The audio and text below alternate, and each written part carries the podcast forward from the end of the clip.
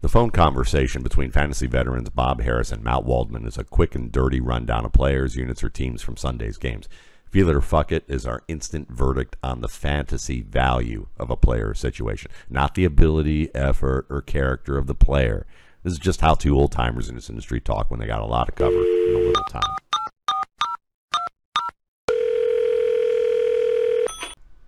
Good morning, Matt Waldman. Remember what I said it was Lucky Week 13? Yeah. I would like to perhaps reconsider the lucky portion of that comment from last week. Yeah, that that could be very well the case, you know. Though at the same time, those who still have Josh Jacobs, you know, they they were pretty lucky considering that he didn't practice all week. Do you think he can continue to play through this injury and still put up the numbers he's putting up? I th- you know, I think so far the evidence suggests yes, right? I mean, we have two games with that injury in pretty bad shape, but one of them 300 yards of offense yesterday ran for 140 some yards. Uh, you know, so yes, I think he can. He seems to be nursing it, which is odd because I've had calf injuries before and they hurt for a long time. Uh, and uh, they tend to be pretty limiting factors, but clearly this is not like a serious issue. Um, but I mean, it could easily become a serious issue. You look at the schedule though for the Raiders going forward got what? What do we got next? Uh, Rams, New England, Pittsburgh. I mean, I think he can keep rolling if he can stay in the locked and upright position pretty nicely. Well, I mean, considering his calves look like you know table legs, I think that uh, you know I know that you'd like to say that it might not matter, but we know it does. I mean, this is kind of on that level of of like a Sterling Sharpe way back in the day with the toe injury where he didn't practice all week, but he continued to perform at, yep. a, at a high level. I, am gonna keep rolling with it until he can't. I mean, that's basically all you can really say. But I, I think, I think he can if he's, and I would have to think that it probably will slowly get better as long as, again, yeah, there isn't some sort of relapse where or some aggravation of it during a game that just takes him out for good. It's either going to be he's going to play all year, or the, there's going to be one game that he's done for the year. So Wait a minute. This just in. There's a photo on my watch. It's of Brock Purdy. Let's go ahead. Brock Purdy as a quarterback to the rest of the season. um, I'm gonna say, I'm gonna say I'm feeling it, and I'm probably biased a little bit. You are. I'm a little biased, a little bit, but just, you're not wrong. But I, but I do think that he's but I do think that he is a quarterback too. What we saw is that he's very good with schemed plays, you know. So 49ers with the, everything that stays on structure, he's going to be just fine. Um, you know, quick thinker, someone who's reasonably accurate. He can play under pressure. He's good in the pocket. Um, where things get a little iffy with him is where you, you just don't know what you're going to get from play to play is when he has to extend a play because he's the type that will try to throw across his body. He's got a little bit of that Kirk Cousins in him, early career Kirk Cousins, where he where Kirk Cousins, you know, he's like that little kid at the pancake house who thinks he can order like the big boy stuff and eat everything, and he like takes two bites and now he's full, and now he wants to play with his crayons again. Well, you know, Brock Purdy kind of has a little, his eyes are too big for his stomach, or he writes checks that his body can't cash as a thrower. But um, if he can improve the zip on some of his throws down the line, he might be a good journeyman starter down the line. And this is going to be his first opportunity or taste to to show what he could grow into. And I think quarterback too, with all those weapons, is more than fine. Right, he's got like the 128 color box of Crayolas there to work with, right? For in terms of the offensive coaching he'll get, the uh, supporting cast around him. Like I don't want to get over enthusiastic, but uh, you know, if you're in a super flex or two quarterback league Hell, there's one where I was almost playing Kyle yeah, Allen before I made a trade yesterday morning. So I, would be considering it. Also, Baker Mayfield's on the loose. He was just released by the Panthers. We'll see if uh, he makes it all the way down. What are the, what are the Niners on the waiver wire? They're like 24th. yeah, he's not a high priority for them, and I. Right, but I. I understand the idea that you want to pick a, maybe a guy who's had starts at quarterback position, yeah, but it's sure. still going to take some time to get up to speed. And the simplified offenses that he played in, um, especially like the the the quarter the, the the offenses at Texas A&M and Oklahoma State. It's not going to be the same as what he's doing at uh you Best know, of luck to Baker Mayfield to fuck his fantasy fortunes. Yeah, absolutely. That's exactly how I put it. How about Christian Kirk? Is he a wide receiver one next year after what he's done this year? Are you counting? Uh, he's a uh, he's a wide receiver one right now. Are we going to be able to talk ourselves into the notion that he's uh, like that? That's really what he is like I think sharp players will sit there and take a few minutes and say, "Wow, look, uh, Trevor Lawrence, you know, still progressing as a quarterback, a little bit up and down still, maybe more up to come. Solid coaching staff, good offensive scheme. Uh, he's going to be on, he's going to be in the conversation for sure. I would hope he would fall the quarterback two prices because I'm a cheapskate. Uh, but my guess is people will be feeling this. I'm feeling it in the same way that you should. We probably should have felt that way about the sun god Amon-Ra St. Brown, right. because he really is a more a, a slightly more dynamic version of Amon-Ra St. Brown. And when you look at Calvin Ridley, that's the whole thing people say is, well, Calvin Ridley's coming back. Calvin Ridley will coming back. That's true. Calvin Ridley will be coming back and making boom bust plays as a guy who will make some big plays in the passing game deep and maybe occasionally after the catch, and then drop quite a few passes too. Um, and that's not something that Christian Kirk does very often, which is drop the ball. So I think he Christian Kirk is going to be that wide receiver one who's a little bit more the security blanket, um, whereas Ridley's more the flash um, the flash and dash kind of guy. So DeAndre DJ Chark slash Josh Reynolds to Amon-Ra St. Brown. You're saying yes, but with but, but upgraded. Yes, but better. Yeah, even though the, the, the the Jaguars weren't better last um, this weekend against the Lions, that's for sure. It, they're heading in a direction, right? I mean, they're yeah. not going to get there. Rome not built in a day. I've been told multiple yeah. times over the course yeah. of the last few weeks. Growth isn't linear, something like that. Yeah. DeAndre Swift. Star. I love how you did the poetic and I did the analytic. Isn't that kind of funny how that that happened? All right, DeAndre. I'm Adam Harstad, something like that. DeAndre Swift is he starting this year?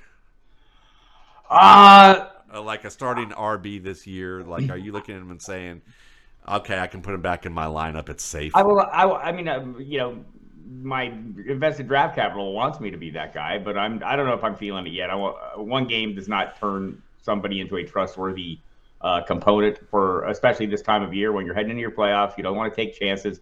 I did take chances with Swift this past week. I just you know that you. the hunch the hunch that he was due, right? I mean, yeah. he's due. He's got, but I mean, I think I might have been playing that hunch for the previous three weeks as well, and I can only now say that I did because it happened. Why does uh, it have so, more merit with someone with a gray beard going, I, have got a hunch, I think he's due?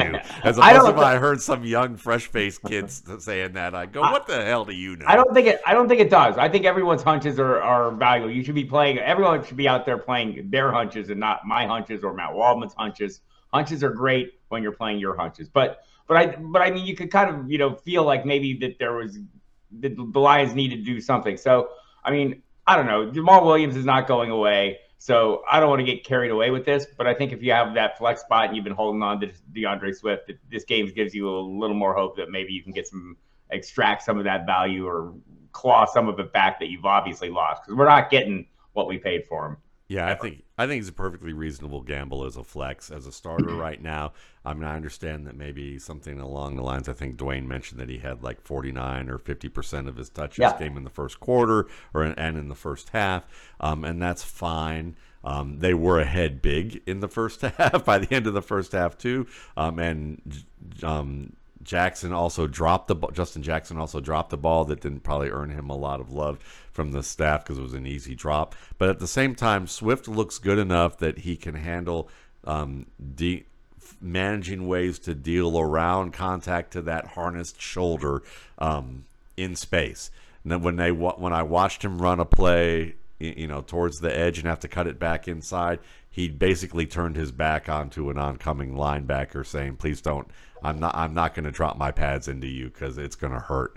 Um, and and I think that he won't be ready to be that every down guy. And even when he is, he makes decisions like that anyhow that make me go, dude, you're not Barry Sanders. You can't spin in these types of situations. But doesn't matter when the points come, and I think the points will be coming enough to be a flex player. Now Pat Freiermuth he's been coming on lately, even with Kenny Pickett and his 120 yard games. Um, games. So is Pat Freiermuth a top five tight end next year? Is he someone that that you know you're going to hear people hyping this guy up? So I'm just curious. Do you think he can he can pay that bill?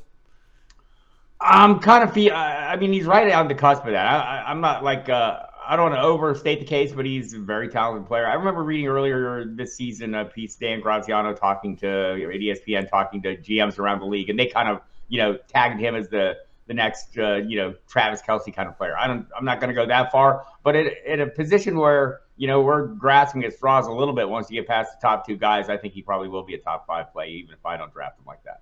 Yeah, Pat Freiermuth would need a skateboard with a with a little mini lawnmower engine for him to actually like come close to having any burst that's remotely like um, Travis Kelce, Um, but he's a fantastic player, um, and uh, that that whole idea of Travis Kelce is a little far fetched to me. But Heath Miller plus. Um, sure. In terms of a good, the good Heath Miller seasons, if we remember way back when, he can be a red zone stalwart. So I think it's possible. Um, I, again, I'm a cheapskate. I think we're all cheapskates in fantasy. So we're looking at can we get him at the bottom half of the top 10 and hope that he turns into a top five right. guy. And I think that's the realistic uh, assumption of where he's going to wind up. Najee Harris, though, can he be a top 10 running back next year? Uh, to paraphrase uh, Mike Tomlin, that story is yet to be written, and he will write it uh, over the course of the rest of the season, right? I mean, where if he can remain on the, and I should feel it or fuck it, but I'm kind of uh, I'm kind of saying I'm uh, waiting and seeing on this because he's got to he's got to he's got to define himself. I think we go if he has a, a finish over the rest of the season, what we've seen the last couple weeks, I think we'll all forget and forgive the early portion of this season and draft him based on an anticipated volume. And but he but like he's not a super he's never going to be a super high end guy. It just doesn't look like it to me not playing in this offense.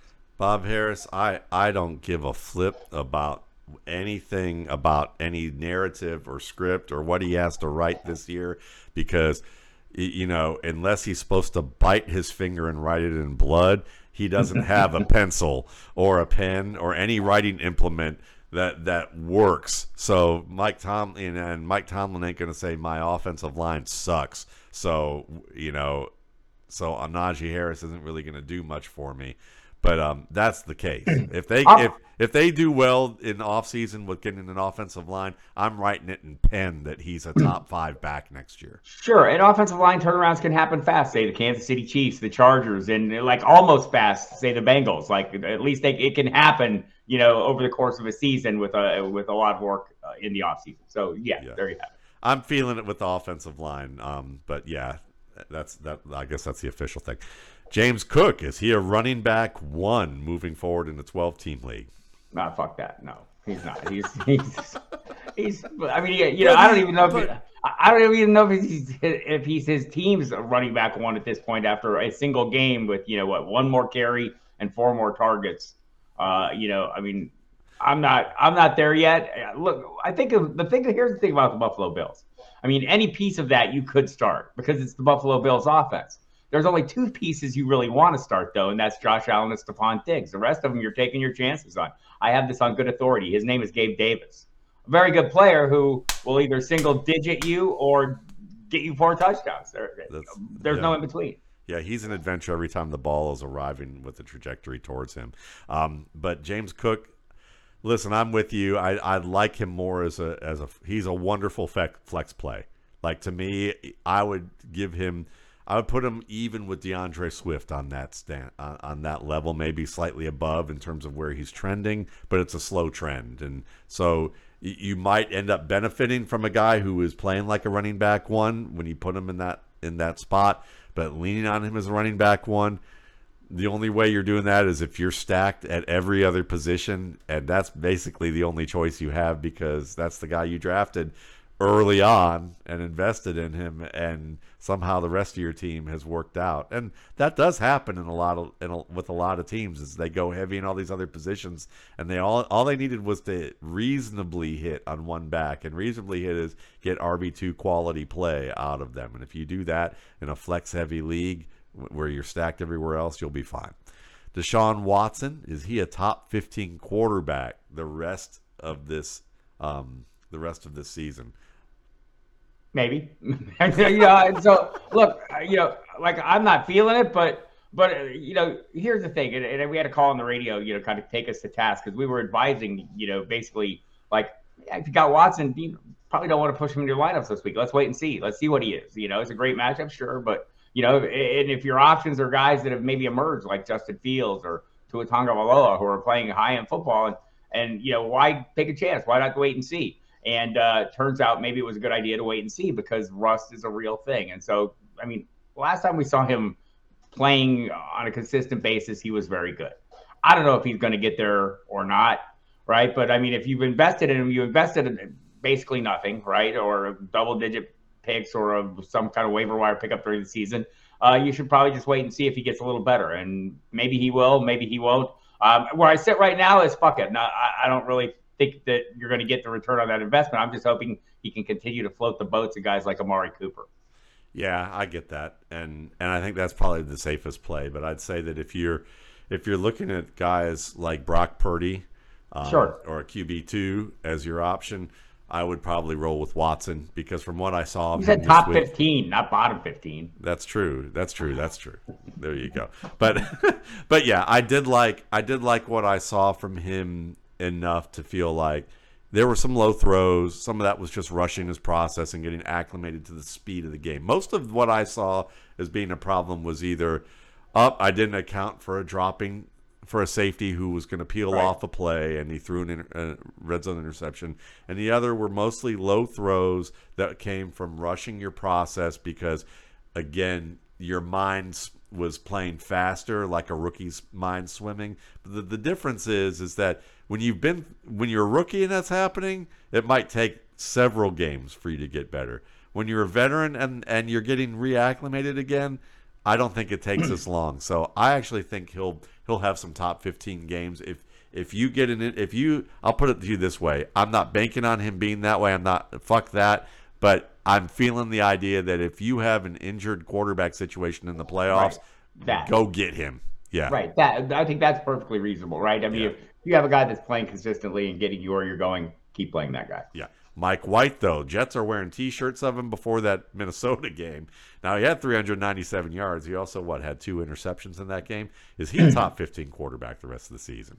I feel like he's. Uh, I'm going to recycle a joke from the radio. The Pete Davidson of quarterbacks. He's really hot for a week or two, and then kind of falls off the radar after that, and people blow him off. So we'll see if the Jets. You know, I, I don't know. I, I I don't think I'm going to play him as a top 15 option. I'm going to play him where I need to play him uh, and fuck him otherwise because I feel like he's going to come back to earth and, you know, turn into the guy. I mean, we've seen this movie before, right, Matt? I mean, he yeah. did, kind of saw this last year as well. So I don't know. I'm not sold. It's a better team, though, around him, and he has better pieces. Uh, so there's some hope, but he's right on that. He's right on that cusp of guys I like. I'd want to keep on my roster. I'd, I'd probably keep him. I'd probably keep him, uh, but I'm not trying to force him into lineup. Yeah, I, am the same way. I, would say that really what this comes down to is um, for the production of other players on on that offense, I'm feeling Mike White. For the production of other players on that offense, I'm feeling Joe Flacco. Fuck Zach Wilson. That's basically right. where we're at. Zonovan White. Is he a rest of the season running back too? Is Bam gonna get to Bam? Uh, probably yes. I mean, just look at. I, I'll feel that right. Just you know, based on what we've seen the last two weeks, the evidence is there. You know, the fifty what I want to say fifty five percent snap share in this game. Ty Johnson's going to be there. I mean, he's going to you know have a receiving role, and and he's not horrible, and he knows the offense, and the coaching staff knows him. Uh, but Knight seems like a guy. And and by the way, on James Robinson, there's a there's draft compensation involved here. If he runs for 250 yards as a Jet, he does what 75 and whatever he got yesterday.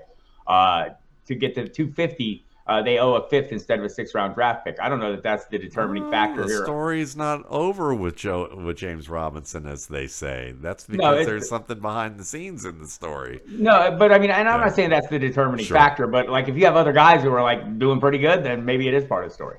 Yeah, and I think there's a layer to that that certainly makes sense, especially if a guy's not completely healthy, and we consider that there is somebody that that we we weren't going to talk we weren't going to talk about, but Cam Akers, I I don't think the story is completely over with him.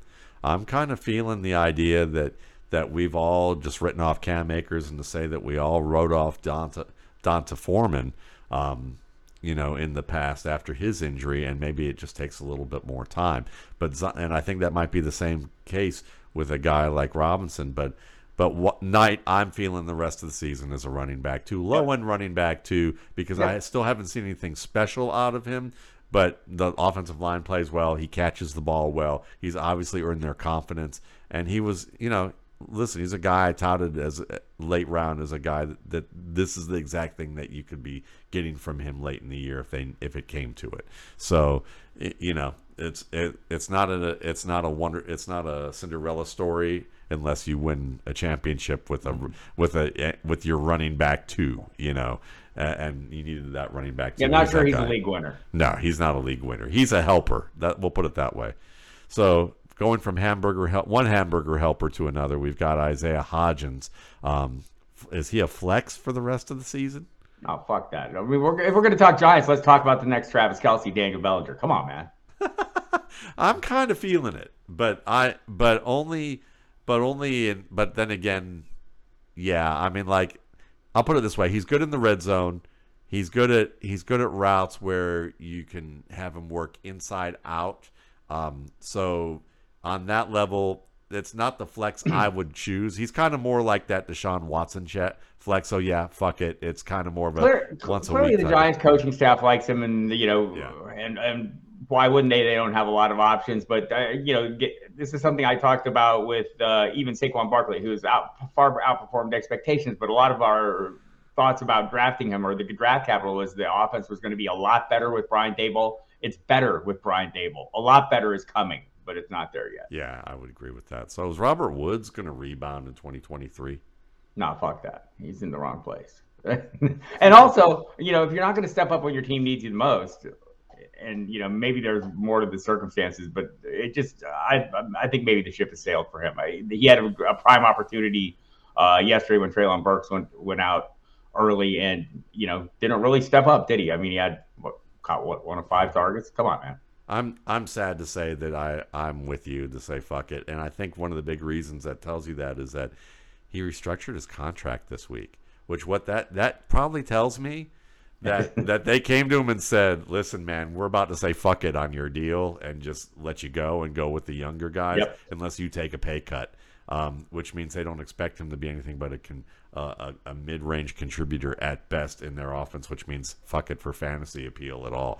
But your man, Chigo Con- Quanco, rest of the season, are you starting to feel it now, Bob? Not in the oh well, you know he's in that bottom half of the top ten, you know tight ends. I'm trying to do my Bloom impression with that that that that you do well occasionally too, where it's like I'm on the bottom half. Well, it's in the bottom half of these guys, and you, and you just don't really know what you're going to get with them. But you might as well take a chance with someone because he's got some big playability. Am I am I saying that right, or are you telling me I should fuck off on that?